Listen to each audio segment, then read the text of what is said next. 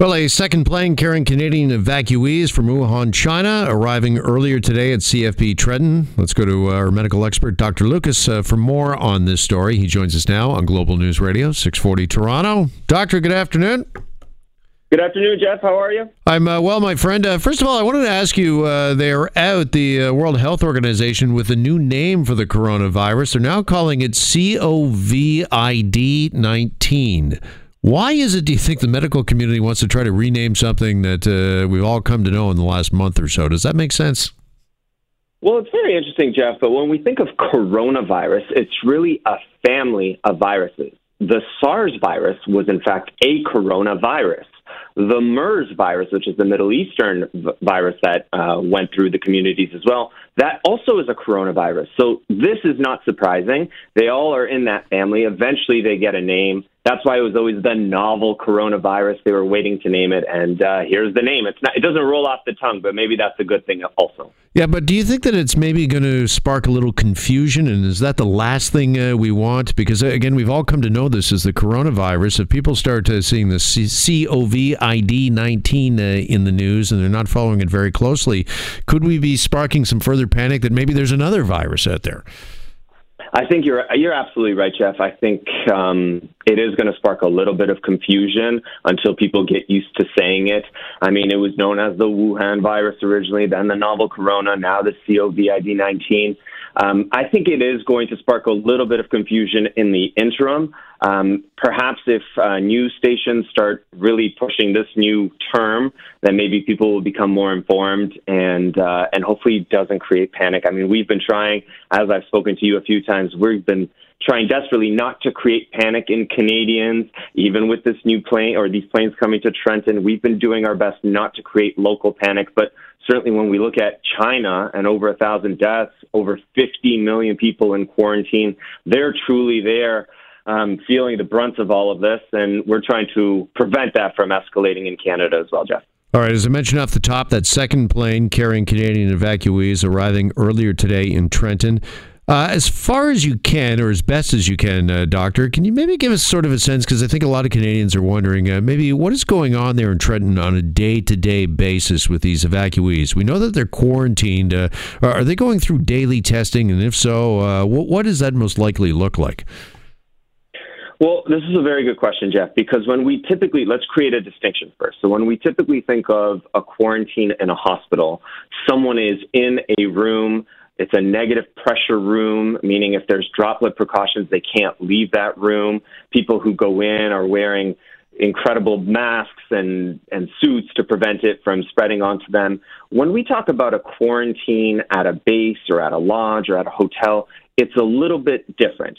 And let's also first and foremost underline that all these Canadians that are in Trenton are asymptomatic. They're not having symptoms. They're not actively coughing or having fevers. So a day to day life for the folks in the lodge is there'll be healthcare workers that come multiple times a day to check their vital signs, meaning their temperature, their heart rate. They'll ask them about symptoms if they're developing anything like that. And then, generally speaking, they're left alone into their room. There will be a common area that they can go and interact with the other folks um, at the base or at the lodge.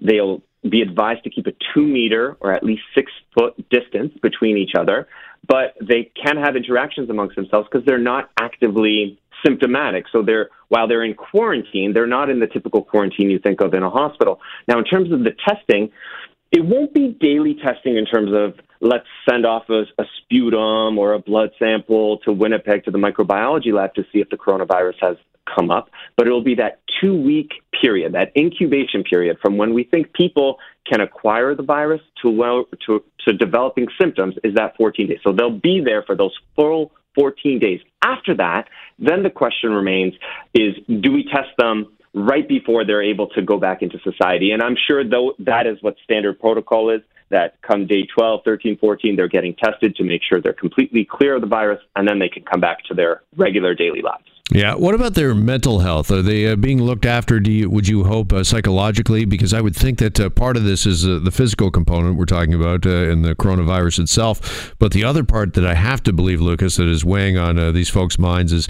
you know, do I possibly? I'm not showing any symptoms right now. I'm asymptomatic, but could I possibly have it? If I do, what does that look like? Uh, what does that uh, mean? I mean, there's a psychological toll. There's got to be uh, at play here as well. Well, that's again an excellent point by you, Jeff. I mean, I, it's hard to put ourselves in these people's shoes to be in a quarantine, to be away from family, away from friends. But I, I tell you, I bet this trauma that they went through while being in China is a lot lower by being back in Canada. I'm sure they're breathing that Canadian air and counting their blessings. But absolutely, psychologically, um, we use an expression called cabin fever, where you're locked up, you can't go anywhere, you, you don't have the same human interactions. I mean, fortunately, with social media, with having access to televisions there, to having access to their phones, FaceTime, whatever it is, they can still interact with family. But yes, healthcare professionals, we always worry about the mental side of it. I mean, it's a two week sentence that you have to just complete. But thankfully, everybody is not fighting this. They understand the greater goal is to not spread this infection to other people. As we see in China, over 50 million people are living under quarantine. So we're trying to avoid that in Canada. And thankfully, I think we did bring back our Canadians. And thankfully, once again, they're not symptomatic at the moment and they're living in very good conditions. I, I mean, they have a, a room with two beds, with televisions, they get catered meals every single day. So while it's not ideal to not be around your friends and family, they still do have a pretty good quality of life in this lodge in Trenton. For sure, and particularly compared to, I'm also thinking of those that have been stuck in those cruise ships, uh, Lucas, and, and, what they must be going through. Because I know there's some uh, concerns even about uh, how much food and uh, the quality of food that's on these uh, ships. Well, that's an excellent point. I, I mean, it, Jeff, on a cruise ship, eventually things run out because they only plan to go for a week or two weeks. Of course, they carry extra but they may have to have supplemental food and everything else delivered to the cruise ship. And on a cruise ship, it's way worse. Like you can't even you can't exit the ship. There's nowhere to go. At least our folks in Trenton, they can go outside. They can interact with other um, other Canadians uh, within the, the base and the lodge, and they are getting good catered food, and we're looking after them very, very well. So I want to emphasize that I, I still think the risk is very, very low to Canadians. We're taking extra precautionary steps not to spread this, and of course, everyone is just on alert mode. And this is the right thing to do. It's always better to do too much than do too little to protect Canadians and everyone else uh, and their welfare around the world. Well said. Uh, by the way, we do have an update. Uh, the coronavirus death toll now surpasses a thousand uh, worldwide. Uh, Dr. Lucas, thank you so much. Appreciate the time and the uh, perspective as always. Thanks, Jeff. Have a great day.